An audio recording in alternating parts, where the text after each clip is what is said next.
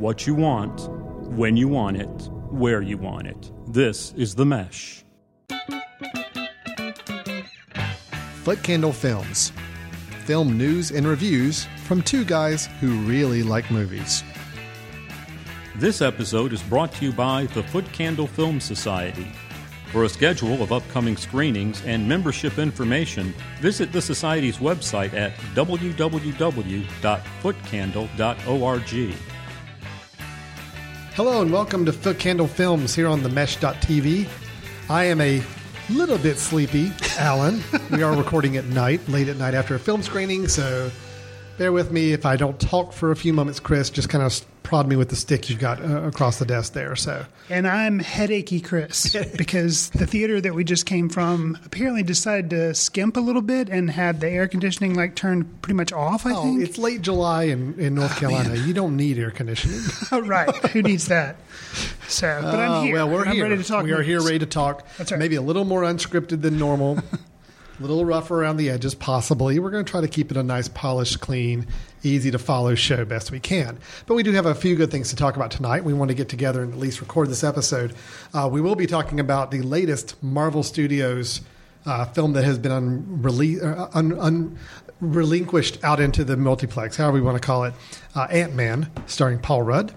We're also going to do something a little different. We're going to talk about some short films, some short films from the last year or two that we actually showed tonight, like within a couple hours ago. I showed to an audience as a international short film night that uh, we just want to rattle off and we'll give some quick impressions on because these are all films you can find online and watch. Uh, some of them through YouTube, some of them you need to buy through iTunes, but they are available, and they're ones. Uh, some of them one, are ones we'll recommend. You think we think you ought to check out. Then, of course, we'll move on to our movie news, and we'll wrap up the show as always with our recommendation of a film we think you ought to check out. So, with that, Chris, are you ready to just jump right into this? Let's do it. All right, we're going to go ahead and talk about the latest Marvel Studios superhero film based on a comic book, Peyton Reed's Ant Man. Imagine a soldier the size of an insect. The ultimate secret weapon. If you give godlike powers to everyone, it's going to be chaos. So how do we stop him? I know a guy.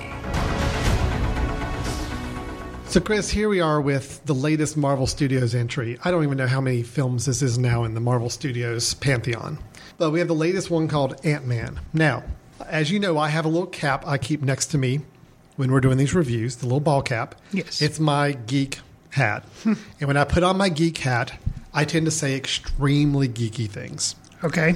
I'm putting on the hat for a moment. Okay. Ant Man is technically Hank Pym in the Marvel Comics universe. Hank Pym was one of the original Avengers, believe it or not. He has been around since the very beginning, back in the 60s. In today's world, in Marvel Comics, he's still batting around. He's not an old man like Michael Douglas portrays him in the film. Okay. Hank Pym is still pretty much a pretty vibrant part of the Marvel Universe. This Scott Lang character that in the movie we're introduced to, who becomes the new Ant Man, is a person who becomes Ant Man much later on in, in the series, all the comic book series. I think probably in the 80s, maybe Okay. 90s, he starts to become Ant Man. So there is some tie in with the real comics here. This is, you know, staying pretty true to what's going on in, in, in the printed word. Okay. But we do have Michael Douglas playing Hank Pym, but playing him much older, to where they've basically set it up where Hank Pym is was a super agent spy back in maybe like the seventies and eighties. You know, so a little bit of that time shifting there that they're moving around with some ages. All told, trying to bring a character like Ant Man into a film where probably all the characters in the Marvel universe, this guy's got one of the most convoluted histories. To decide to make a movie based on his character, which is not a very well known character, not a very beloved character. Right. Nobody buys an Ant Man costume for Halloween. Nobody talks about Ant Man, you know, around general circles and even even real big comic book aficionados. He's just not a very popular character. But here we go. We've got a movie, and the movie's doing pretty good box office. Not great, but pretty good considering. For a movie that no one, a lot of people didn't know who this character was to begin with. That's right. Sure. Now, Paul Rudd is an actor I know you like. I do. I like him as well. Except when he's in this, this is 40, Then you don't like him as much. Um, I liked him. I just, didn't like the movie. Gotcha.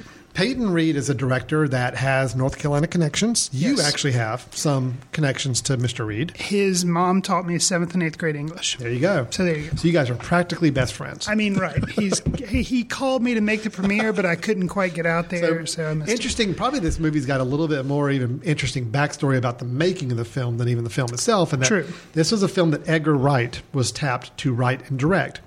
He did write the original screenplay for it. He and Marvel had a falling out of some sort of uh, uh, directorial creativity, difference of opinions, whatever. I bet I can guess what it is. Is that going to be part of the review in a minute, or Absolutely. Okay, good. We'll come back to that then. Okay. So he left the project, and then Peyton Reed came in. They also brought in um, Paul Rudd to help write. He helped tune up the screenplay, and then uh, who is the uh, the funny guy who works with Will Ferrell? Adam McKay Yeah. also came in and did some writing. So, you know, the thing is, this could have been a mess. My question to you is, was it a mess? Both on tone, both on style. Could you tell this is a movie that maybe went through some turmoil behind the scenes, or do you feel like it actually came out on the other end a pretty good, polished experience? And in general, how did you feel about it? Is it a mess? It is a little bit of a mess, I think. Um, but that didn't mean that I wasn't able to enjoy the film. Okay. So um, I think if you go into a comic book movie with your critical hat on, you know, which may be a geek hat or may not be a geek hat, but if you go in with just a critical eye, you're probably going to be annoyed at some stuff.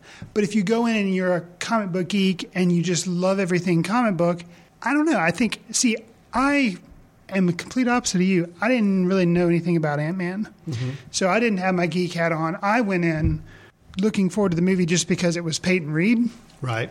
and I knew a little bit about him, and I was like, okay, let's let's see what he has to offer. But I think I feel like I could tell the screenplay was a bit of a mess, hmm. and I don't think that's. I think it's a mess because it did have so many writers, and Peyton Reed came on board and was, they were like, "Save us!" and he came in. He made a he made an okay movie, but I think if it hadn't had all the different writers and everything, I think it would have been better. And honestly, I feel like Edgar Wright, you know, he's the guy who's done like Shaun of the Dead and those type movies, which are much more adult. Yeah. Um, uh, have a- world, the World's End. The World's End, which I like a lot. yeah, Hot Fuzz. Hot Fuzz, yeah. Um, but they have a lot of language in them. Oh, they're very, they're very mature, mature audience films. And with this movie, I felt like it could have very easily been a PG movie directed by Peyton Reed, and it would have been a different type of movie, a, a superhero movie unlike any other that's been in quite some time. And instead, what happened was they left in some language, which I think totally came from Edgar Wright. Um, and I think there was probably a lot more in there. I think actually, I wouldn't be surprised if he was actually pushing for an R with some of the stuff that he's done because Hot Fuzz is R, World's End is R. You know that that's kind of his wheelhouse. It would have still been fun. They, I think, we had known we talked about this movie way way back, and we said that they were actually kind of making it a comedy. And Paul Rudd's name was attached, and Edgar Wright, and you and I were both kind of excited about it. And then basically, like you said, they had a falling out. Right. And I think it's because there again, who knows? You know, Peyton Reed doesn't call me on the phone and discuss these things, but I think Disney and Marvel are like, um, no, this is going to be PG thirteen. Possibly. I've got a little bit of a counterpoint to that theory. Well, and I think this movie already, if you see it, there's not a lot of blood. There's action, but not the kind of action that's in all the other. I think a lot of the Marvel movies, Guardians of the Galaxy, Captain America, you know, you name it. A lot of the other Marvel movies are PG 13 because there's a lot of action Yeah. and a lot of people being shot. You don't see blood, but you know, you see a lot of comic book action. Mm-hmm. This one I felt like was interesting because there was a lot more story and the action actually comes kind of at the end Yeah. which is not a bad thing. It's kind of an unusual way. Like you, you know, basically you see Ant Man being Ant Man, but you don't have a big battle with him until kind of the end of the movie, True. um, which was interesting. But um, I think to push it to be PG thirteen, they had the language in there, and I, I don't know. I think it would have been a. A bigger challenge to say, let's make a comedy, let's have it be this Marvel movie of Ant Man, and go ahead and keep it PG. It would have lost a lot Maybe. of money. It would have lost a lot of money because a lot of teenagers think, oh, PG, PG is baby. Yeah, and they wouldn't right. have gone to go see it. So I, I don't know. So to answer your question, I thought it did work. It was entertaining, but I was frustrated because I felt like the problems that we talked about in the Mm. show held it from held it back from being a really good movie.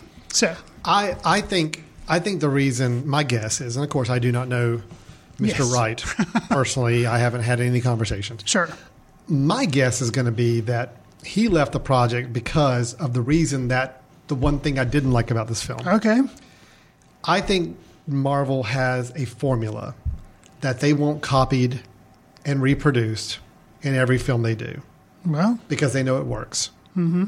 And I think this film, as much as I really enjoyed so many elements of this movie, and I thought so many parts worked really well, I really liked Paul Rudd in the role. I did not think he would work for this role. I really thought that was going to be a mismatch, and it was going to be one of those things where people are going to single him out as just not gelling with the film. and they were going No. to blame him for this. I totally think he worked. I think all the performances worked. Actually, I thought the concept. I thought everything. My big issue was is that once again we have a Marvel movie that follows the exact same. Yeah, layout. Layout. You're saying that you know there are a bit layout. Just briefly for the listeners, Yeah, like so- what you feel like the Marvel formula is. I kind of agree. You have somebody who is uh, down and out, uh, maybe at a lower point in life. I mean, you had it with Guardians of the Galaxy, with the the Peter Quill character. You have it at the beginning of uh, Captain America. You know, you've got all these origin stories, and it's like, okay, somebody's going to rise up, and they're going to become a hero about a third of the way through the film. Okay. And they're going to go through their training. They're going to go through their montage of how great they're going to become. They're going to do heroic things. Then there's going to be some big fall collapse where something goes wrong, something hurts, uh, something hampers their development. And all along, there's one person who's kind of their an- antagonist who at the end becomes the big villain type of thing. That happened in the Iron Man film. This is actually almost a carbon copy of the Iron Man movie, the original one. You have the same deal. You've got two inventors. One's jealous of the other one for stealing the idea. And of course, the other inventor takes on his own suit or whatever and becomes the bad guy in the mm. last part of the movie. It's the same story. Okay. I feel like them forcing this story, which could have been a lot more interesting and creative, forcing it into the Marvel model, even having to have a fight with a certain Avenger in the middle of the movie, which I did like. I thought that scene was really cool, but I could tell that that was probably something Edgar Wright's like, no, I want this to be kind of its own thing. Its own and Marvel's world. like, no, no, no. It has gonna be into these other films. Yeah. And we're going to have the end credit scenes, and we're going to have all the things that make it part of our universe of films. I, I'm guessing that's probably the bigger beef between them because I think Edgar Wright wanted to make. I saw flourishes of the film where I think he could have really had fun with it. Mm-hmm. All the miniaturization stuff, I think you could have some really cool, fun moments with him shrunk down in everyday household items, you know, and done fun. Maybe it could have been Edgar Wright could have made a PG PG thirteen movie, just having a really good sense of humor about the whole thing. I don't, But don't get me wrong. I would have liked to see his version of this. Yeah, yeah. But you know, yeah. But I do think it was forcing it into the Marvel model, Right. Which maybe when Marvel started, they said, "Well, Ant Man, we're not going to worry about that one too much. Go let Edgar Wright have fun with it." Then, as they got further along, they're like, "Well, actually, mm-hmm. no. We kind of want to tie it back into everything. So here's some notes." So that's the impression I got. All right, but in general, I did really like the movie.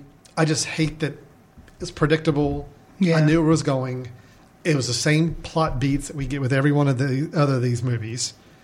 I will at least say that normally the big fight end scene, ending fight scene, with a lot of CGI and everything in all these uh, superhero Marvel movies, normally just burn me out. I normally hate the last action scene. Sure. I did really like the end action scene because it all took place in a girl's bedroom. Yeah. that's just kind of funny. so you know they at least had an interesting environment to put together this final battle, and it didn't go on forever. I mean, it was a good fight scene, but it didn't turn into this whole, you know, 20 minutes of the film is just watching these uh, CGI characters fly around the screen. So it had great humor. I think the cast was really good. Um, and I liked the moments where it got to be a little fun and creative and quirky. I just didn't like it when I knew it had to hit these beats as it went along. Yeah, I think that's that's. I think you and I are on the same page with this. My my beef was yeah the the screenplay, which I felt like was predictability, but I guess yeah I I, don't know. Yeah. I, I would have liked to see. I think you're echoing the same thing. It's just Yeah, you would have liked to seen a little more, take it off the rails a little bit, Right. and have fun with it, and not try to force it down this one path. right. Yeah. So I think yeah yeah, and I I, I blame I don't blame. I don't blame either director because I can see why Edgar Wright left. I can see why Peyton Reed was like, "Yeah, I'll do it." But then, I mean, you take a movie that might have already been thirty percent done, True. and say, "Hey, here's a script. Uh, here we got some guys it? working on it. We got all the actors lined up. It's a Marvel movie. It's going to be fun. Yeah, if you're Peyton Reed, you're like, okay, yeah. Sure, I'll I mean, it. what have I got to lose? I'll make it a good movie. Right. And it was. It was a good movie. And I thought it was well directed. It was fine. There was nothing wrong with the direction at all. Paul Rudd, I thought, was really, really good. He he was not super funny. Paul Rudd. You know, Paul Rudd has been in a lot of dramatic movies as well. He's not always played the funny guy. Right. Um, so he did a good balance. He had some good dramatic moments, which I think worked. He got to have the one liners, which also worked as well. He played really well off of Michael Douglas, a lot better than I thought he would. Yeah. Uh, Michael Douglas playing, of course, the older Dr. Hank Pym. Evangeline Lilly playing Yeah. How'd you think Kate did?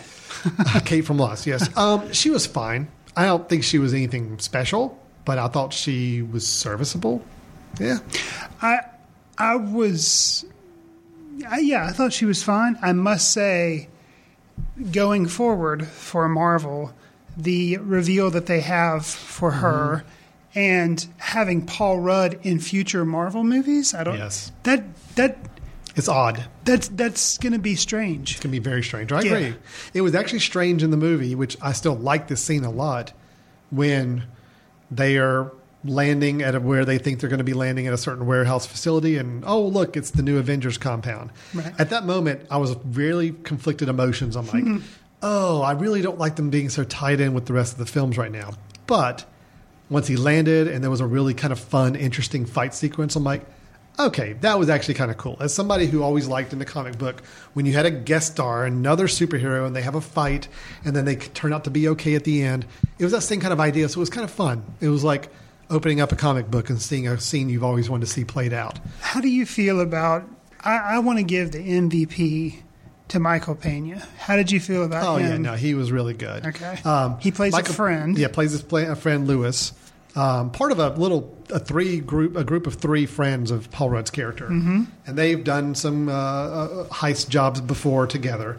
And no, yeah, Michael Pena was really funny, and uh, And I would have liked and it wasn't overused too. I mean, he was used just enough to where he didn't become like oh annoying, annoying over the top. Right. And I guess I wanted a little more, but maybe if I would have had a little more, I would have thought it was overdone. So I guess I got just enough, but I really liked It was fun. his character. He and, and I will say that was a character that I would not have anticipated being in a Marvel movie, but we've got him in there now, and there's a good chance he'll be in like other Marvel movies now. How weird is that? But um, that was one of those touches where that may have been in that original screenplay, where yes, Ant Man. Uh, Scott Lang has these friends, and these friends are these types of characters, and Right. they're really kind of funny in their dialogue with one another. That had a little bit more of an Edgar Wright touch to it than than, than other parts did. Even though you and I are on the same page with this movie, I'm going to play a little bit of the devil's advocate. Okay.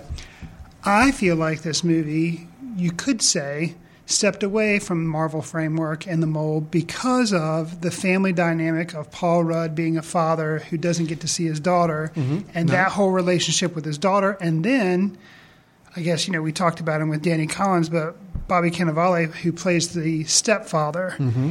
And I actually thought it was a fairly unique portrayal and good. a generous portrayal, portrayal of a stepfather. It's you know a difficult situation. You know the mother's remarried, and Paul Rudd wants to see his little girl, and like I actually felt like that was handled Oh, it was fairly very well, well, and well. not a typical kind of thread. Usually, you know, it's like either the original dad's a bad person or the stepfather's bad. But I they equate that handled it was dynamic of the film to the same way I felt about Guardians of the Galaxy, the opening scene in that film, if you remember, which Yeah. was the young boy kind of with his mother as his mother's passing away. It was a very human family moment, very well done. I felt out of place, but in a good way from the rest of the movie. Hmm. Okay. I kind of felt that way with the family dynamic here. I felt it was really good. And you're right, they played it without any uh, over the top stereotypes. It was very real right. and to weave that into a fantastical superhero film was a pretty good move. so I'll, I'll give you that. That was different. I think the character of Lewis was a very different kind of character to have in a movie like this. And again, those are all the moments I really liked about the film. Sure. It's just the moment they had to say, okay, we let you get off the track for a little bit. Now let's put the cart back on the track and got to go to the next next scene. I could kind of feel that corporate decision making pushing it down that path. you Sure. know? Yeah. I can see that. Yeah. Overall, though, I will say it's a good movie. It was fun. My kids enjoyed it. I had a good time with it. Um, Corey Stoll, who played who play he does play the most stereotypical character in the film as the bad guy, but he was fine. He was a good bad guy, I thought. Yeah. I like him a lot in other stuff I've seen. He was in House of Cards. House of Cards, right? and he's on that show The Strain on uh, cable TV right now too. Okay. Um, so I think I think he was good. So overall, I enjoyed the film. I just I wish it could have been a little more daring. I, I enjoyed it too, and you know, I'm glad. I don't feel like you know we've talked about how we're having a lot of Mar- superhero movies. Where you know, was this going to be the one that was just going to ruin it for everybody, and then nobody was going to? I'm glad to say it didn't. Now, is one of the ones coming up going to do that? Possibly, but you know, at some point, I feel people are going to say enough. We don't care about comic book movies anymore. But thankfully, it wasn't this one. I, I I'm like you. I, I say it was okay. Okay, good. We will take it. A okay movie. uh, I will say better than average. Uh, out of a what's Letterboxd? Is that five star or four they star? go up to five. five star. I'll give this three and a half. I'll stick with the three. Okay, that's good. Three, three and a half. That generally means that, you know if it's on and you've got nothing else to do, it's something to watch for a while. But I do say I think this is actually I think this is a good one to watch in the big screen because some of the scenes that were shot from the perspective of Ant Man when he's small are really well done. I actually think there's one scene in a bathtub where the perspective is really cool. So maybe that's a Peyton Reed thing. I don't know, but just the the feeling you get as you're watching through his eyes, I thought was really well shot and done. And I think it does play probably better on a big screen. So. Okay, uh, let's go ahead and talk about next some short films. This will be a Okay. little different for us, Chris. We normally don't do this. Uh, short films, of course, short films are made all the time. We only hear about the big 90 minute plus ones that go to the multiplex, but there's a lot of independent or even some kind of bigger budget short films being made all the time. Unfortunately, in our movie going community, we normally don't hear about them until it comes to be like Oscar time. you Right. know? um, to where we talk about uh, Oscars, you know, which ones got short film nominated, which ones animated shorts. Then all of a sudden, a select five or so get a lot of heightened attention. And that's unfortunate because these films are a lot of fun most of the times to watch or to check out. Sure. So tonight, we were fortunate enough to actually help host a very short uh, international short film night where we showed nine short films from all across the uh, the world. And what I figured we'd do, Chris, I know we don't have a lot of time to go through all nine and just really pour them apart and talk about them in depth. So what we'll do is I'm just going to hit all nine, Okay. and list them out, and it just you give me kind of your quick thought. I'll give you a quick thought onto it, like, dislike, how do we feel about it, and then we'll just move on to the next one. So we'll keep it kind of quick so we can get through all nine of these. First one we have is called "Do I Have to Take Care of Everything?" It's actually from uh, Finland, I believe. And it was a relatively short seven minute live action film. We basically have a family who uh, wakes up and realizes that they believe they are late for a wedding they have to attend and the chaos that ensues over the next seven minutes to get ready for said wedding. Chris, how'd you feel about this one? It's the first one we kicked off with tonight at the festival. I, I, I liked it. Um, a lot of it has to do with I feel like the mom and dad are are really good together on screen. Yeah. I will say it was funny. Had it been, but I think there was a little bit of obviously there is a little bit of a language barrier. If it had been in English, Mm-hmm. I think I would have like really liked it. And a lot of a lot of it is too like I think there may be jokes that I didn't quite get as much Oh, could be. because I didn't understand. You know, Yeah. I liked it, but I think it would I would have liked even more if I'd have. It was a cute some of the premise. It was. Yeah. I enjoyed it. It was a good, fun, light movie. Uh, it was. I figured it was a good way for us to start the evening tonight. So, well, I, I enjoyed it. I had a good time with that one as well. Um, Luminaris, which uh, from Spain, which is one we've been showing for quite a while at our kids festival that we put at, put together every year. It's one of. Uh, I'll go and say it. It's one of my favorite short films ever. I think it's genius. I think it's just the the method of putting it together with using stop motion. It's stop motion animation, but it's with real people in live action. Right. So it's just a very, I mean, even to the point where you've got the guy moving down the street in a stop motion style, and the sunlight and shadow is moving alongside it, so you know everything was just really properly timed on how to build this thing. It, if you like the work of Michel Gondry, Yes. then you would like this, and that's who I kept thinking of the whole time we were watching it. I, I like this one a lot too. Yeah. It's a cute story, but it's also really inventively shot. Oh, it's fun to watch, and Yeah. again, it's only about seven or eight minutes, so it's you know, it's to pack that much creativity in this short time. I thought was really, really great. Uh, we showed a film called Parvaneh, which uh, you know, is technically from. Uh, it was shot, I think, in uh, Switzerland, but it does deal with a young woman from uh, Afghanistan, correct? And that's Yes, where she I was believe from. that's right. and a girl named Parvaneh who is trying to wire money back to her homeland. She's living here in um, the country again. What did I say? Well, did she go? Yeah, we just saw this tonight. So I know, to and I'm still a little groggy from She it, goes to the bank in Switzerland, but is she actually in another country? No, she no, goes she's in to Switzerland. Okay, she, she- goes into the city Okay. in Switzerland. So she's out in the There you go. cunt- like to in wire country. money back to Afghanistan to her family.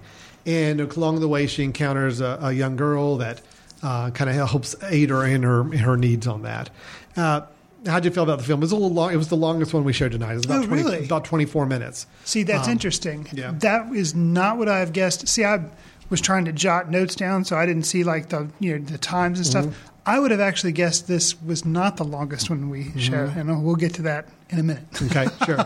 Um, but I, I liked it, and um, one of the things that I specifically liked about it was that you know, basically independent film you feel like is going to go has certain themes, and when you watch it, when you watch a movie or watch a short that has the description that you've talked about, girl, fish out of water in this country, she's In having big city, she's in a big city, she's having hardships, and you know going in because of the way the style is and everything, you know it's not a comedy. like the first film, we you knew it was a comedy. You could tell Pretty much within the first 20 seconds, Oh, yeah. absolutely. Mhm. So this one you know is not that, and you're like, okay, I think I know where this is going. Mm-hmm. and thankfully, it it kind of surprises you a little bit, and I, I I liked it because of that. Good. So yeah. was- no, it I did too. It was one that I did not think I would enjoy as much, but actually tonight, watching it for the second time through, knowing where it was going to end up, I, I really did appreciate it and thought it was really good. Of of the nine, this was my second favorite. Second favorite. Okay, Yeah. good. I, I don't have it quite that high, but um, I did like it. It was a nice surprise for me because it was one I did not think I would enjoy as much. Um, a Single Life, which is a very, very short from the Netherlands animated film, really three minutes long, shortest one we showed tonight, uh, about a, uh young woman who gets a mysterious record delivered to her. When she plays said record, uh, she's able to kind of skip through time of her own life. Chris, how'd you feel about this? This one uh, kind of has a nice, abrupt, uh, a little bit unpredictable ending. Um, oh, I don't know about that. well, Um, maybe not expected for the type of film it was. That's me. because it was animated. Yes. Yeah. Um, yeah. I kind of felt like I knew where it was going. Yeah. Um, but really clever idea and very cleverly animated. Mm-hmm. Um, but I thought it was just okay because I kind of felt like from the moment it started, I kind of knew, had an idea Yeah. where it was headed. So, but it was good. It was good. Cool. I, I, I, I like it. Um, it's not one of my favorites of the night, but it is a fun little, quick little movie, and it was a good, it was a good one to put in between some of the the longer live action films we were showing to kind of break it up a little bit too. Then we have the Voorman Problem, which was from the United Kingdom. It actually stars Martin Freeman, who you may know as uh, uh, Mr. Uh, Watson on the the uh, Benedict Cumberbatch version of Sherlock Holmes. He was in The World's End, which kind of ties back to uh, He was. back to uh, Edgar Wright as well.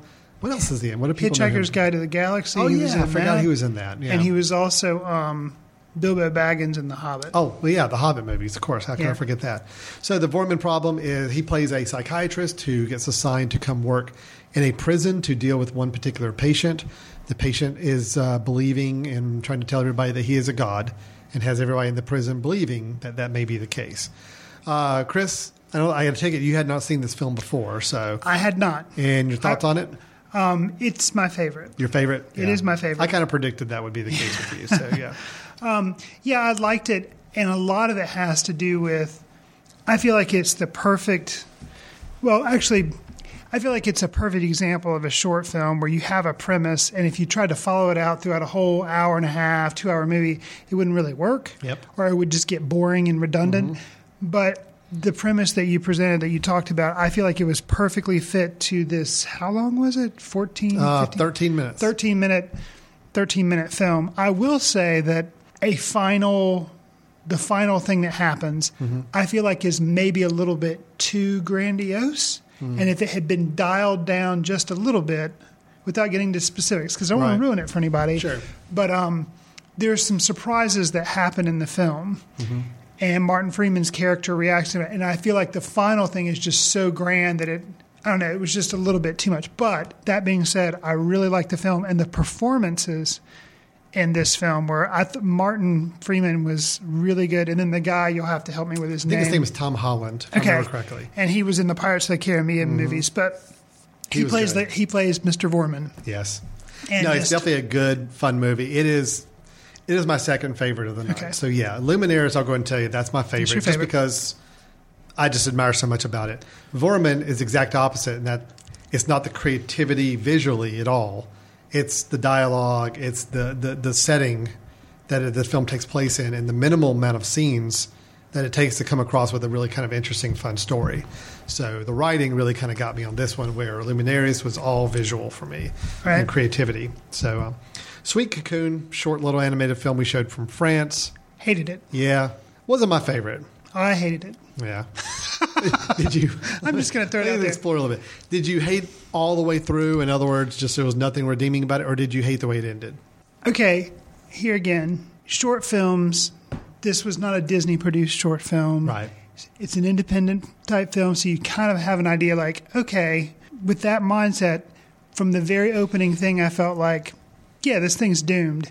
And I felt like they were just playing you like a violin the entire time and, you know, flirting with him being in danger. And sure enough, ta da! And so I was just like, really? So I, I really found not much to be entertained by. Yeah. So I was kind of, you know, It's my least favorite of the night Okay. as well. I won't say I hated it, but I will say No, I will okay. say it was the least favorite of, of is the it nine. is it better than Minions? Yes, Oh, okay. because it's shorter. I haven't seen it. but um, True. Cocoon clocks in at a dramatic six minutes. right, so, which you is how long Minions should have been. Right. Um, so no, it, it's okay, but it was definitely my least favorite. Yeah, that was mine as well. Mine as well. Uh, the phone call. Now, this was the one that won Best Live Action in 2015 at the Oscars. Uh, this has uh, Sally Hawkins and Jim Broadbent playing in a 20 minute film dealing with a crisis support line that Sally Hawkins manages. Jim Broadbent calls in, and the two engage in a uh, about a 20 minute conversation. Yeah. So, Chris, with this film, this one won. This is one of the two winners we gave for the night that actually did walk away in recent years with a Best Oscar for short film. Uh, did it warrant it? I, I can see why it won. Uh, The performances in this between Broadbent, which you never actually see him, you just hear him. Uh, he's the guy on the line, and then uh, Sally Hawkins playing the the phone person, the operator. Um, their two performances were really good. Sally Hawkins being able to basically you just stare at her face for the first you know eleven minutes or something. Um, she really held her own, and I feel like she get a lot more work because of this. um, but if you'd have asked me which film was the longest, I would have said this film. It definitely felt long. Um, because of the subject matter, it is really heavy. Yep. Very, very heavy. And the, the one problem for me, well, two problems. I feel like the middle section, once you know kind of the setup and everything, I felt like it was kind of drawn out a little bit. I feel like it could have been compressed a little. And then the ending, I feel like maybe they were a little bit of a sellout. Yeah, Um, you and I talked about that. I think the ending could have been a tacked on to try to give it a little bit more of an upbeat ending. Uh, Whether it was warranted or not, I, I think it could probably be, have been fine film without it. Um, I I do think I think the film is really good because of the two performances. And it's that's the thing.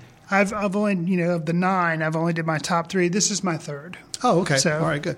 I uh, if, if if it had been lesser actors playing those two roles, this would have been an overwrought, over dramatic, just trying to tug at every emotion you, it can, and it wouldn't have worked. Sure. I think having the act, the performances made this feel very very authentic and kept you engaged.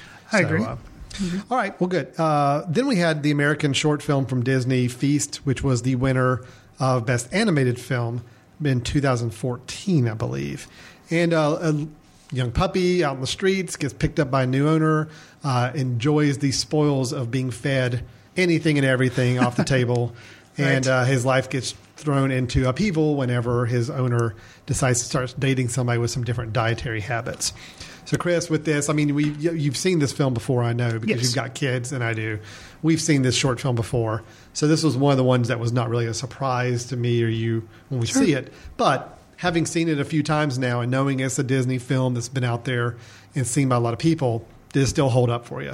Yeah, I, I felt like uh, the first time, I think it came out with uh, Big Hero Six. I think it That might have been the one right, that was yeah. before that one. Um, when I saw it for the first time, uh, my wife, who's a veterinarian, was sitting beside me and kept like sighing because she's like, "You shouldn't feed your dogs people food." And like, so, the whole first time I watched, it, I was like, "Yeah, that's true." And she's like, "Oh, that's terrible for that dog. He's going to have pancreatitis and all this kind of stuff." Um, so that being said, It does put a little bit of a spin on the enjoyment of the film for it does. kids. Yeah, it right. does. Um, no, I, I I liked it. Um, the animation style too was interesting because it's not a. I mean, not that it's it is shot realist, or they do a realistic animation style, but still, instead of providing a lot of detail, sometimes things are left to be just shapes. It's it's more cel shading Yeah. type of animation. It's very flat looking. Yeah, where not you very think 2D. it's got a little bit of hand drawn feel to it, but Yeah. yet it also you know it's still computer animated because it's got a lot Sure. more depth and complexity to it. Yeah, it's a very I love the animation style. I think it was just it was great. So it's a fun little movie. the storyline the first time didn't really strike me as all that. Plus, I had somebody telling me how bad it was for dogs. Um, the second time, I could concentrate a little bit more on the animation style, and I could really see why. Okay, yeah, this thing probably did deserve to win Yeah. because it was really, really unique. So uh, I liked it. Plus, um, there is some reference to other Disney films in there, specifically Lady and the Tramp. Yeah. So I thought that, but without being like overtly obvious and like cloying Right. and you know annoying. So I, I thought that was it was cute. But it's nowhere as good as Lava, right? Um, yeah, I know. yeah. I know how you feel about that. Lava is the short attached to um, Inside Out. Correct. And uh, yeah, I did not like it. Me neither. Um, so And really I, the thing is. I I actually kind of get excited when I go see it. We we discussed uh, Inside Out on a previous episode, but I know that when you go see a Pixar movie, a Disney movie, they're going to have a short, and I get excited because a lot of times these shorts are nominated for Oscars. Oh, yeah. I saw Lava, and I'm like. Lord knows, I hope this thing doesn't push out some other film that could get it for um, best. it was a real short. misfire. It just did not work. For it didn't work for anybody in the audience I was with either. Nobody seemed uh, impressed by it. Nobody seemed pleased by it. It was a real disappointment. Oh, so yeah. it's a shame. They've only built themselves up over time. I mean, True. they're entitled to have a few missteps, but uh, up until this point, they were having a pretty good, pretty good record of the shorts.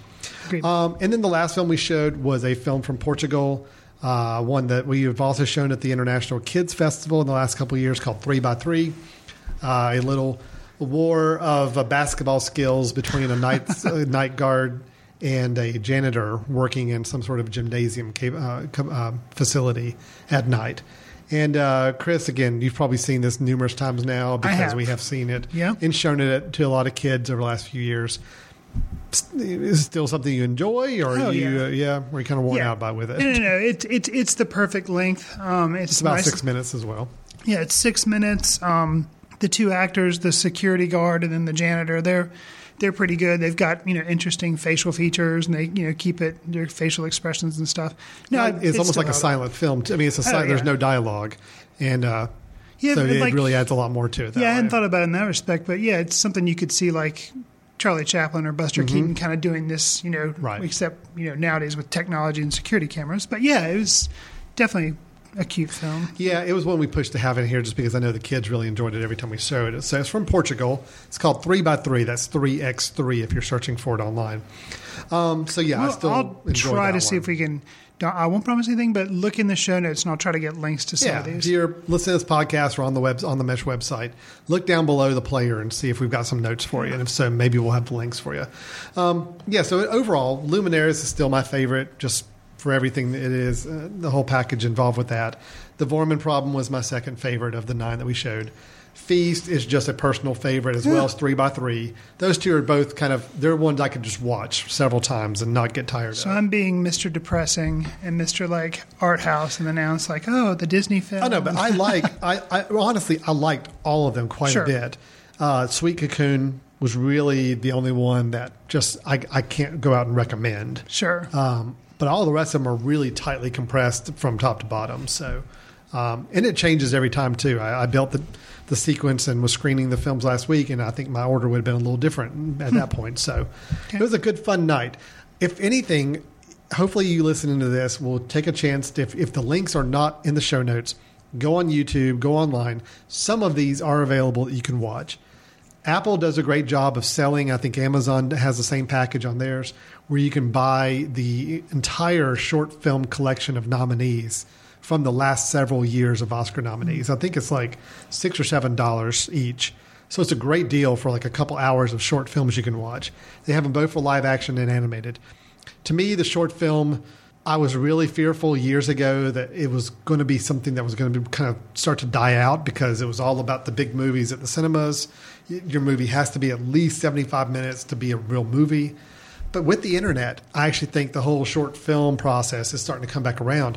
You talked about a short film months ago, the Lights Out, Yeah. a little short horror film. That's a perfect example of how now with the internet, that's a film that you would never have Yeah. seen anywhere else. But because we can now go online and see these short films that people are making, that's a film that I mean, even when I was home one weekend, my oldest son came in and said, "Oh, I got to show you this film," and I'm like, "Oh yeah, I've already seen it."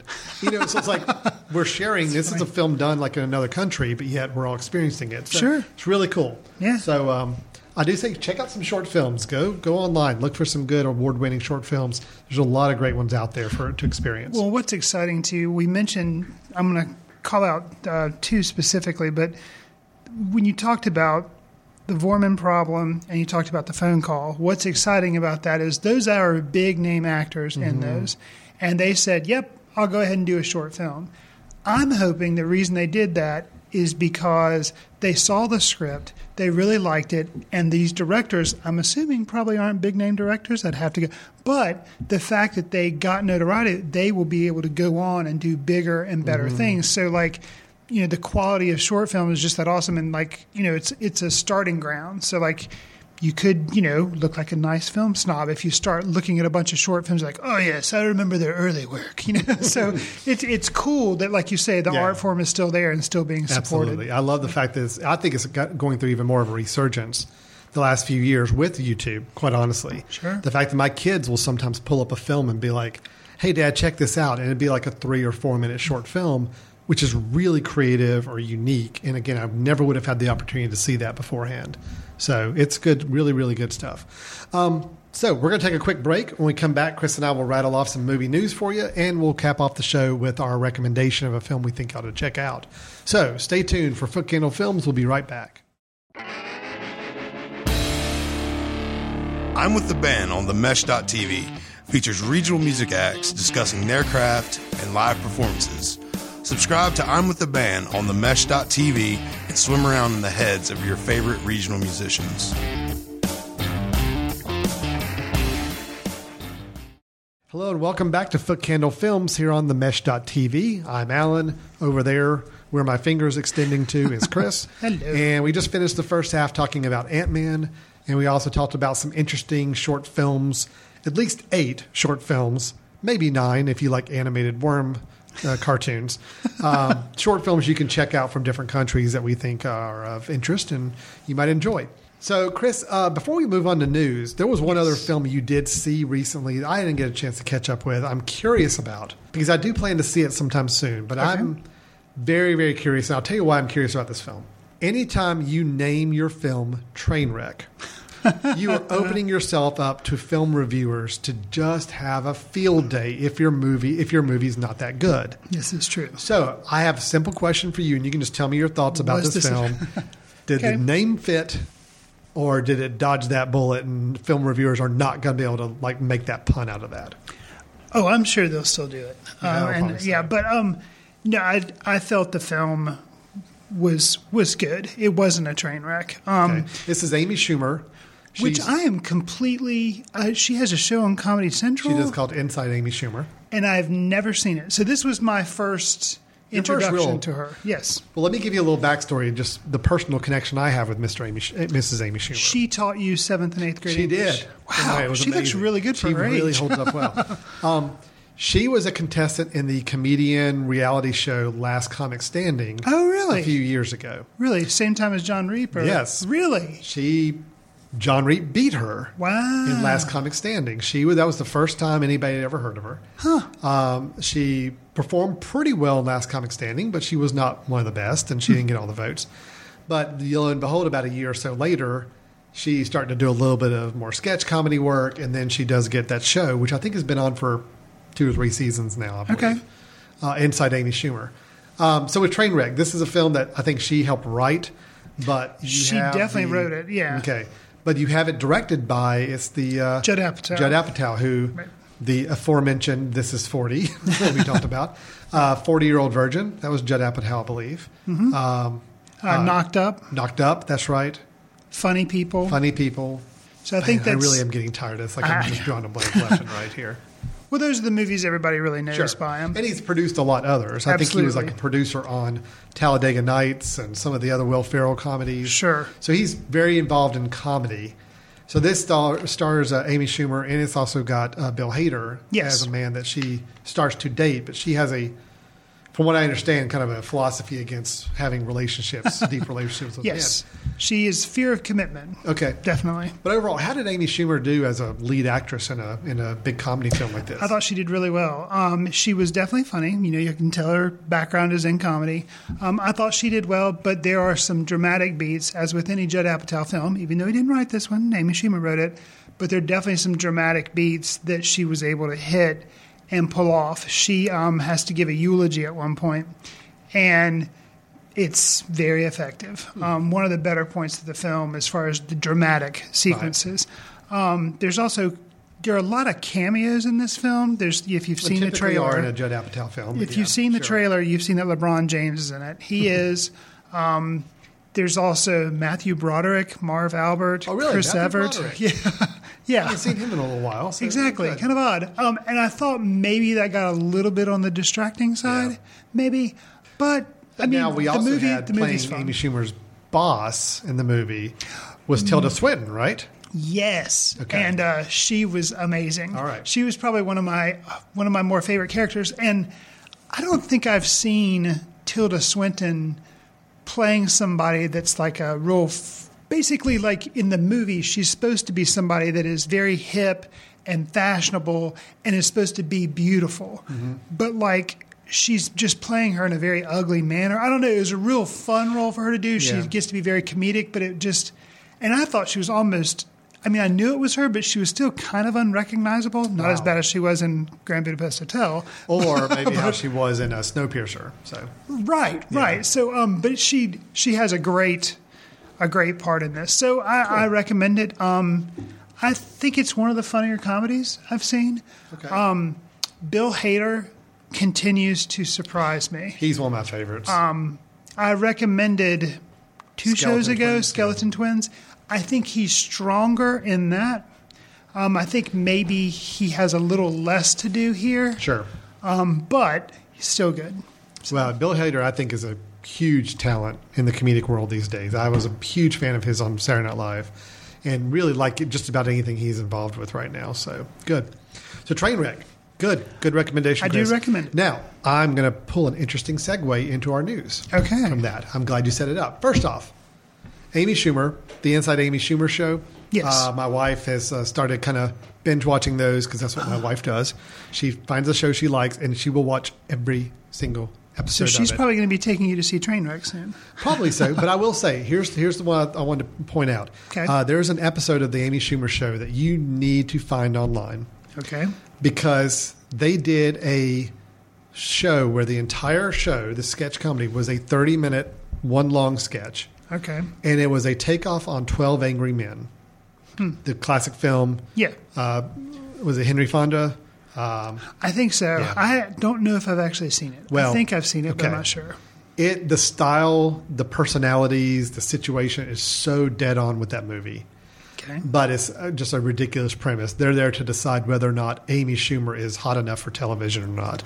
So it's a very biting, satirical take on what we perceive as Hmm. beautiful on TV or not. Wow. Very smart, very well done. I told my wife after watching, I'm like, wow, they nailed that. Now, Like, so you've they- seen the original Twelve Angry Oh, Men? yes. Okay. It's so one of my do you have to see it? No, you don't. it? But Okay. it does. It does help enjoy. You appreciate the film more to know how close they were in tone and style. There were some shots of like the fan and opening the window when they walk into the jury See, room. It's just I'm actually, you know, so good. going into Trainwreck, I was kind of down on myself because I didn't have any idea who this person was, and like she's kind of the it person right now, Right. apparently. But hearing that, I'm glad I didn't know that because I'm glad I hadn't seen her show Mm-hmm. because that sounds amazing. And if I'd have walked into this movie expecting that kind Yeah, of sure.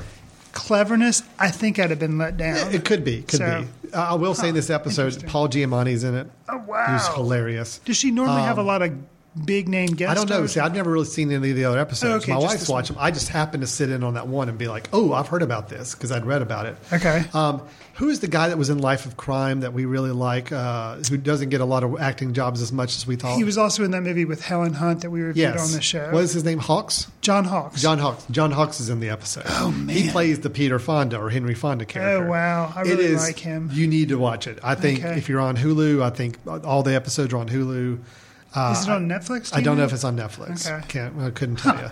But anyway, that was really good. So I will tie into your train wreck. Okay. And now I'm going to extend into the news section with also a connection to your train wreck. So you mentioned LeBron James. Yes. Um, let me do this one thing, and then I'm going to toss it over to you. But I did just too good of a connection here. Okay. So LeBron James, from what I understand, and you tell me if I'm right on this. He's a basketball player. He's a basketball player. Yes. Yes. he plays for professional, for money basketball. right. And he's pretty good from what I hear. Now, he was in Trainwreck, as you mentioned. Yeah. He's actually getting a lot of kind of acclaim for being a really funny part of that film. Yeah. Playing a, a funny version of himself yeah. as well. There's, there's a uh, restaurant scene with him and Bill Hader that's pretty Okay. good. I understand he is a big Downton Abbey fan. uh, in- Apparently, yes. in his private life. So I'm thinking, okay, that's really cool. And I don't expect LeBron James to become a big actor. It's kind of one of those parts that you just play off your personality. Right.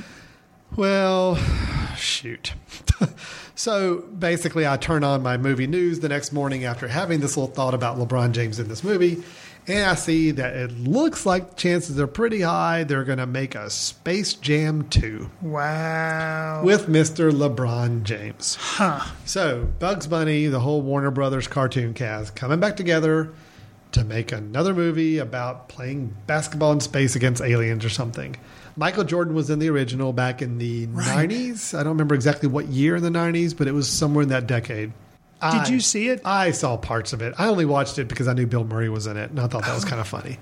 But overall, it's not a movie. I mean, I, there was nothing about it, the parts I saw, that made me want to watch any more of it. Is that where the song "I Believe I Can Fly" Oh comes yes, from? yes. Actually, that probably the movie is probably more well known for the songs it generated than Okay. anything. Seal's version of "Fly Like an Eagle," uh, "I Believe I Can Fly." Yeah, that's all in there. um, so anyway, I've never seen it, and now that I have, my son would you know be like, "Come on, Dad, you know who LeBron? I do know who LeBron James is." Um, he actually has wanted to see Space Jam because he's heard Michael Jordan's in it, and I'm like, you know, well, I, no, I will say this: if you're a Michael Jordan fan and you're still young, age-wise, you, you probably will enjoy could get something out of it. Yeah, there's Okay. probably something there. And you know, he probably is going to be interested in Space Jam too. Are they? So it's a sequel, or are they just reinventing the wheel, or like Doesn't are they re, are they rebooting it? doesn't really matter. no, no. you know, the cartoon characters are kind of timeless. You don't have to worry about having them getting older. True. Um, anyway, I just thought it was one of those things where I'm like reading, oh, he's so funny in this Judd Apatow movie, and oh, it's a great little cameo thing, and I'm like, oh, that's really sweet. LeBron James has got a little part in the movie. Come over to the Variety the next morning, oh, and he's signing up for Space Jam 2. So Nice. anyway, that's I just thought I had to throw that in because a little connection with your Fair your enough. review. What what do you have for us, Chris? All right, Alan. We don't normally do this, but uh, for my little news segment, we're going to play a game. Ooh, I like. I'm games. going to announce. I'm going to give you a pairing, Okay. a couple of different pairings of movies that are coming out in 2016. Okay. Okay. And you can only see one of the two. Ooh, the you death have match. you have to choose. Ooh, yes. this film death match for 2016. I love it. yes. Okay. Okay. First up, we have a DC comic death match. Mm-hmm. You can only see one. Is it going to be Suicide Squad or Batman versus Superman? Okay. Only see one. So I do have a philosophical thought on this. Excellent. Um, I will say Batman versus Superman, even though I'm more intrigued by Suicide Squad. I think overall, the the big tentpole version of Batman versus Superman, I feel like if I had to pick between the two, I would go with that one. Although I will probably come out hating it. I, to quote a recent movie, Inside Out, Hmm. Lewis Black's character says, "Congratulations, California, you've ruined pizza." Or I think he maybe says San Diego or whatever. Right, San Diego. Yeah. So, congratulations, Zack Snyder, you've ruined Batman for Chris Fry. I really am dreading this movie. Oh, I am Batman too. is my favorite superhero. and I just think this movie looks like garbage. So between Yeah. the two, I go with Suicide Squad. I'm worried about Suicide Squad. Okay. Oh, I'm not saying I'm not worried, No, I'm but saying it's it- David. it's David Ayer Yeah. or whatever who did Fury. Did you ever see that? With I Brad have Pitt? not yet, but I've heard good things about it. Okay. I uh, I know Suicide Squad is going to be dark and it's going to be gritty, and it's got all the villains in it, and I know Joker's in it, and he's got I don't know if it's a cameo or if he's going to be in a lot of it. I don't know what his role is. I, I I'm sure it'll be interesting. Batman versus Superman, I know is probably going to be a train wreck. Oh, there again, man. we'll link that back to your review. um, I'm more curious how bad of a train wreck it could be. Is probably more of my fascination with it. I think it I could, know. I think it could be the comic book movie that turns people off of comic book. Well, you know. Man of Steel just about did that for me. You know, Right. we already talked I about that. that. And, and this is no uh, coincidence. It's the same director. Yep. And I watched that trailer, and where the at least the Man of Steel trailer had me really like kind of ready to see the movie, and it was like kind of inspiring a little bit with the music and the shots. This one, Batman versus Superman, just looks dark, depressing, overwrought drama, and it's just I'm. All I know is I, I don't need to see Ben Affleck scowl anymore. I'm perfectly fine with my number quota of Ben Affleck scowling shots, even from just that trailer. I think he had three or four of them in just that movie trailer. Yeah. Okay, so we're a little split on that, that death match. What uh, what's another pairing? Okay. Next, we have a Marvel death match. Okay. Alan, you can only see one. Is it going to be X Men Apocalypse or is it going to be Captain America Civil War? Um, it's going to be Captain America: Civil War because honestly, the X Men movie I liked Days of Future Past, but I really had a big headache afterwards because it was very confusing.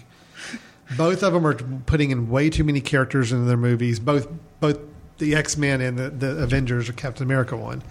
So they're both going to give me overall kind of a numbing feel of just probably too big for their own benefit.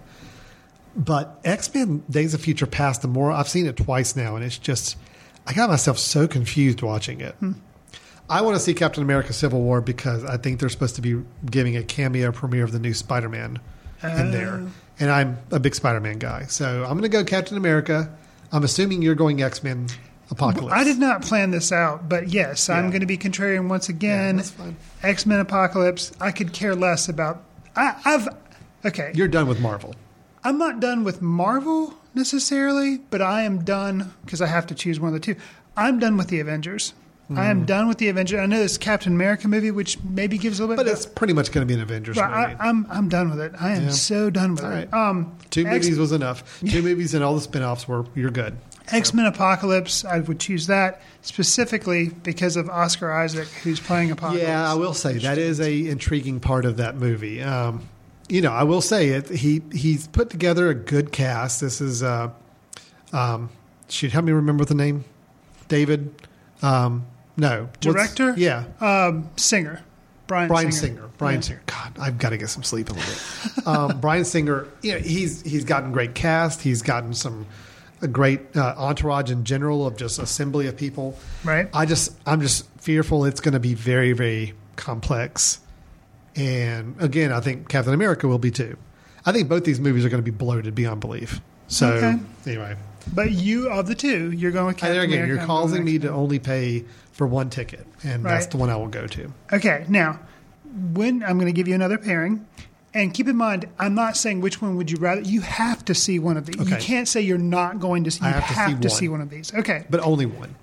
so this this is your fairy tale or like kid story turned into real life action movie. So Tarzan or Jungle Book. Which one are you going to go see? Tarzan. Tarzan. Yeah, I'm a Tarzan guy. I Okay. I actually liked Disney's Tarzan movie years Okay. ago. I thought a lot of people didn't like it. I thought it was really good. I yeah, I enjoyed liked it. Um, I still remember. Um, was it Greystoke? Was the movie back in the Legend of Greystoke, yeah. Mm-hmm. back in the 80s? I remember. No, I think I think Tarzan's cool, and I'm excited to see any fresh take on that character. Jungle Book.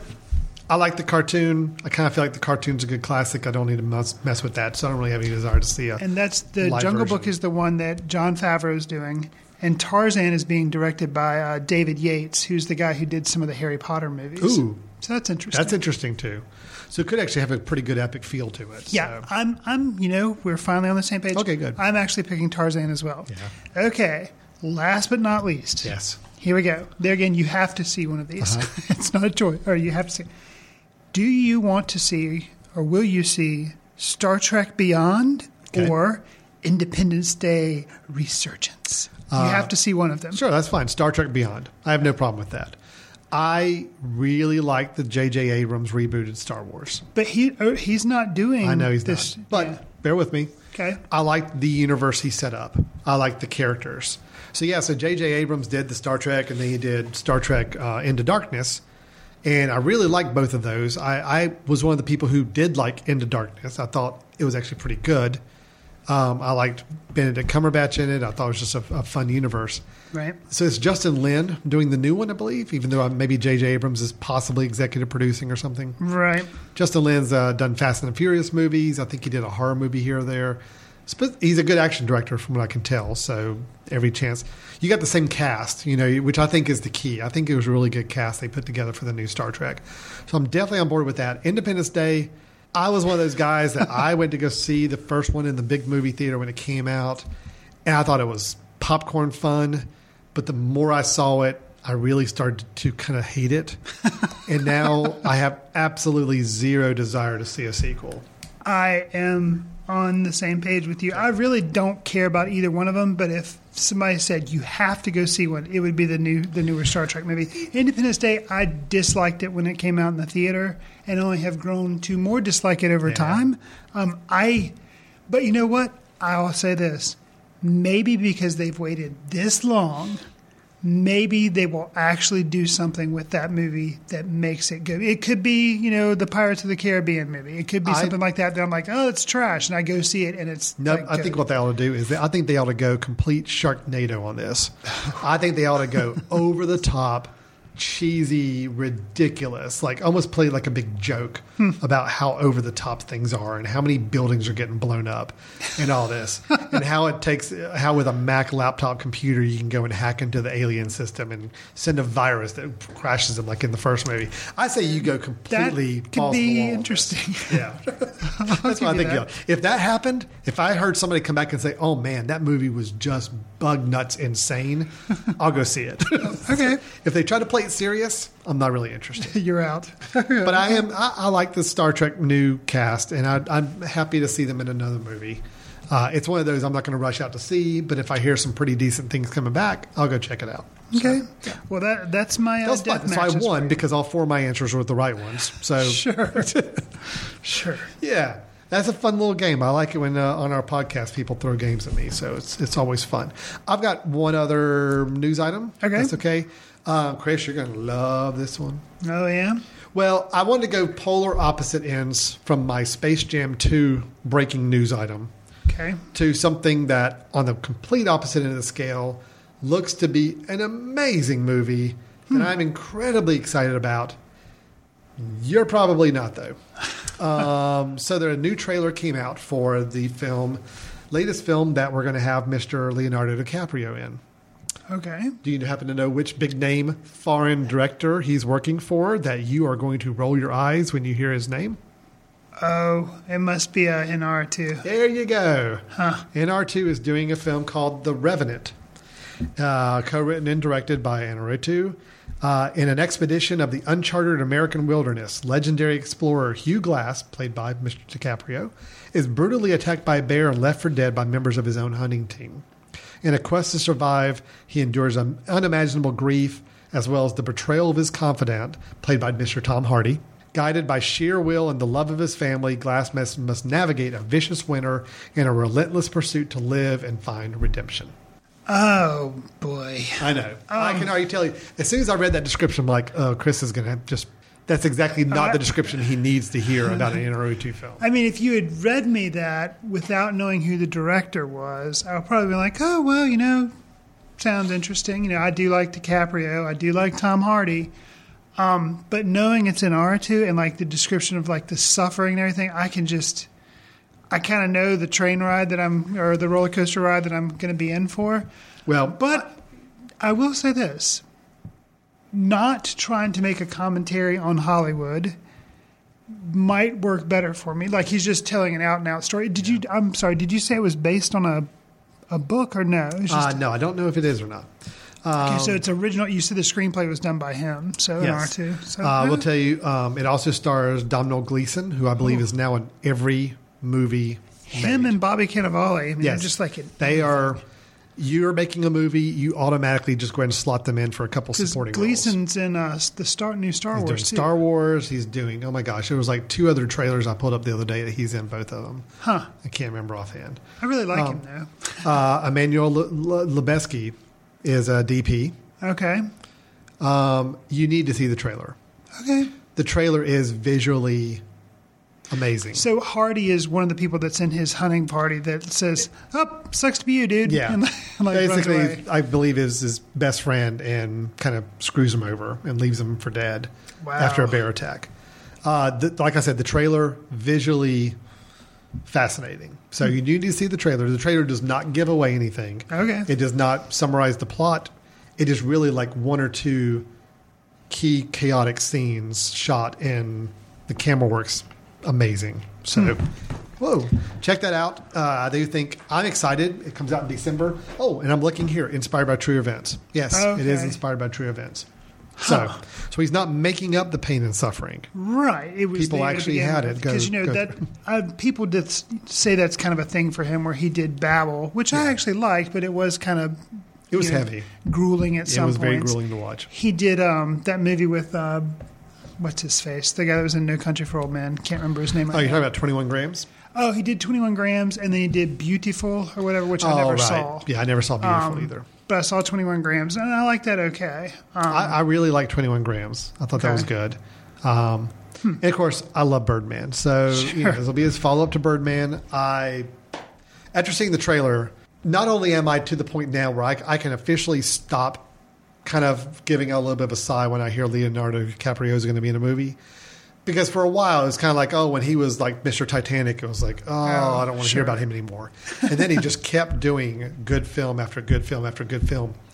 As of right now, he's to the point now where he he is serious actor in my brain. Finally, it's taken a lot of years, but he's there. Yeah. I do not see him as anything but. Yep, he's a very, very good, solid, talented actor. Okay. Congratulations, Leonardo. You made the upper echelon of my actor guild. He's probably celebrating right now. Yes, I'm sure. Yeah. So that's a little bit of news. Thank you for the game, Chris. We have The Revenant and Space Jam 2. I think that would be an awesome double feature. Okay. Between those two, I will definitely, if I had to choose, If had to choose would be the, Re- the Revenant. I will, I will get you to go see an Iñárritu film if it's that or Space Jam 2. Okay, Correct. Got it. Perfect.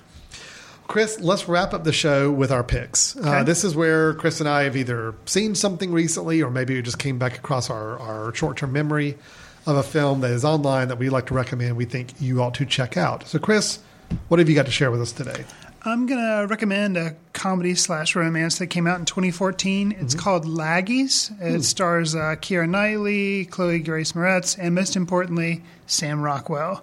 Uh, it's directed by Lynn Shelton, which I don't know if, if we've really talked about her. She's kind of an independent Mm-hmm. director. And basically, the story is uh, Keira Knightley plays someone who is basically just kind of running away from her life and decides to hide out with a. She kind of finds herself befriending a 16 year old, and that's the one played by Chloe Grace Moretz. And she basically just decides to like hide out with this girl in her house, and her dad's like, "Who are you?" Her dad. Played by uh, Sam Rockwell. So it's kind of an interesting, odd situation where she's just kind of like a slacker and then just like befriends this 60 year old and then hides out in her house like i'm just going to avoid life for a while Right. so it's it's an interesting an interesting little film it's cute um, so laggies Laggies. Mm-hmm. Okay, very cool. I'm still on my music documentary kick. I think last time we got together, I talked about the Bob Weir Ah. you documentary. did yep So thank you to my wife for kind of like queuing up a Netflix documentary just about every night now. After she watches Inside Amy Schumer, she queues up a music documentary. I see. So we saw one that is actually a Netflix documentary. So it's one that Netflix promoted, just like the Bob Weir one. Okay. And it's called What Happened, Miss Simone. which if i'm not mistaken i don't know if it premiered at sundance and then like netflix bought it, Bought it. like right out of Yes. sundance so it was like Well, this is a documentary about the life uh, uh, and, and the whole career of Nina Simone. She's an American singer, pianist, and ultimately a civil rights activist. okay And A, I was fascinated by this documentary because I knew nothing about her. gotcha Never heard of her. couldn't tell her, couldn't pick her out of a crowd. And she, the footage they have of her performing is chilling. I Hmm. mean, it is to the point where I wasn't really paying attention the first 10 or 15 minutes while the documentary was like, on. I was yeah, like yeah, yeah. doing some other stuff while I was playing. The minute I started hearing some of the music, I honestly had to just sit there and be fixated. I'm like, what is this? Wow. because it was the music is fascinating to hear, especially some of the early recordings she had. But the interesting thing they do with this documentary is, I mean, take a character that the whole purpose is to say, hey, listen, nobody nowadays really knows who she is. Right. But yet, look at what she did and what kind of music she produced. Then the role she played in civil rights activism in the 60s, 70s. All along, you learn about some of the mental issues she was also facing which it's things that you started seeing her performing and interviewing. You're like, what, what is going on in her head? I can't quite figure it out. And you hmm. start to realize over time some of the inner demons she was wrestling with too. The documentary was really, really good. Well, now see, I'm I'm glad you recommended it. Um, just like with uh, the Bob Weir documentary that you recommended last time, I saw this pop up on Netflix.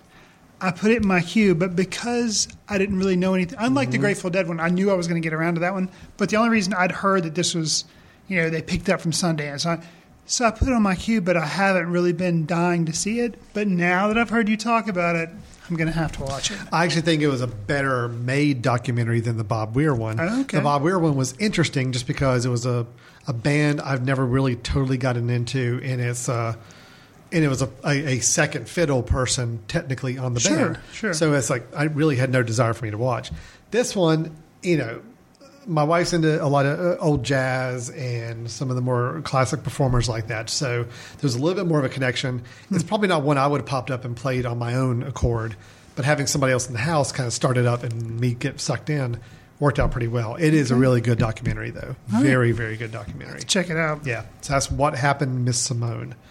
Um, so that's two really good films to check out. Laggies, What Happened, Miss Simone. Uh, both are available online. You can find and rent or stream or whatever your your capabilities are at the moment. Uh, we try to do this every episode. Just we leave you with something that even if you can't go out and see the films we talk about in the first half of the episode because they're still playing in movie theaters or maybe they're not available in your area, at least the the uh, recommendations at the end are ones you can look up and pull up online and, and, and watch along with us. So, with that, Chris, we're going to wrap up the show. But you know, we love to hear from people. We love to have people get connected. Uh, Chris, do you happen to know some ways that those people might be able to connect with us? after the show? Absolutely. If you want to drop us a line, you can e- send us an email at info at themesh.tv. And just, you know, if you have some suggestions or you want to hear us talk about something or just general feedback, that's one way to do it. Um, you can subscribe to the show on iTunes, Footcandle Films. And if you have subscribed on iTunes, congratulations. You could also maybe give us a star rating or two, write a review. That's always nice, helps us get more listeners. Uh, Alan and I are also both on letterboxd.com, which is where you can rate movies and uh, you can kind of keep track of what we're kind of watching and looking at there. Sometimes we write little brief reviews. That's letterboxd d, uh, without the last e. Correct. So letterboxd.com. That trips up people a lot of times. Yes, so, this yeah. is true. Um, also, on the mesh.tv, there are bunches of other shows you can check out if you want some more podcasts to listen to because I understand we don't, you know, put out a podcast every week. So if you need something to fill that kind of off week or two, you know, there's plenty of other shows on the mesh.tv that you can check out. Chris, I have 14 hours of driving to do over the next um, 48 hours. So, what I decided to do is I'm going to go download every episode of Footcandle Films from the very beginning, Oh no. and I'm going to listen to them at like quadruple speed. And I think I can get them all in in that 14 hours or so. Hopefully you'll notice how much we've improved. I'm looking at it as kind of a diagnostic to see how we're doing so far and how we've trended over time. Fair enough. So uh, I'll come back with a little report on how we're doing. Statistically, how many times do we say train wreck? Or how many times do we? Yeah, right. Okay. Actually, I don't know. To listen to our beautiful radio voices for a 14 hour period of time, I'm not sure. I might recommend one or two hours tops for those of you at home. Take it in small spurts. You know, don't overdo it. So, all right. Well, that's going to wrap it up for today. Again, check us out online and visit the website. Rate us on iTunes. All the good stuff Mr. Chris told you about. So, until we get together next time, uh, this has been Footcandle Films. Take care. See you in the ticket line. Watch news through the courtesy of Foot Candle Film Society. Special thanks to Carpal Tuller for the show theme music. For more about Carpal Tuller, visit www.carpaltuller.com. You've been listening to The Mesh, an online media network of shows and programs ranging from business to arts, sports to entertainment, music to community. All programs are available on the website as well as through iTunes and YouTube. Check us out online at themesh.tv. Discover other network shows and give us feedback on what you just heard.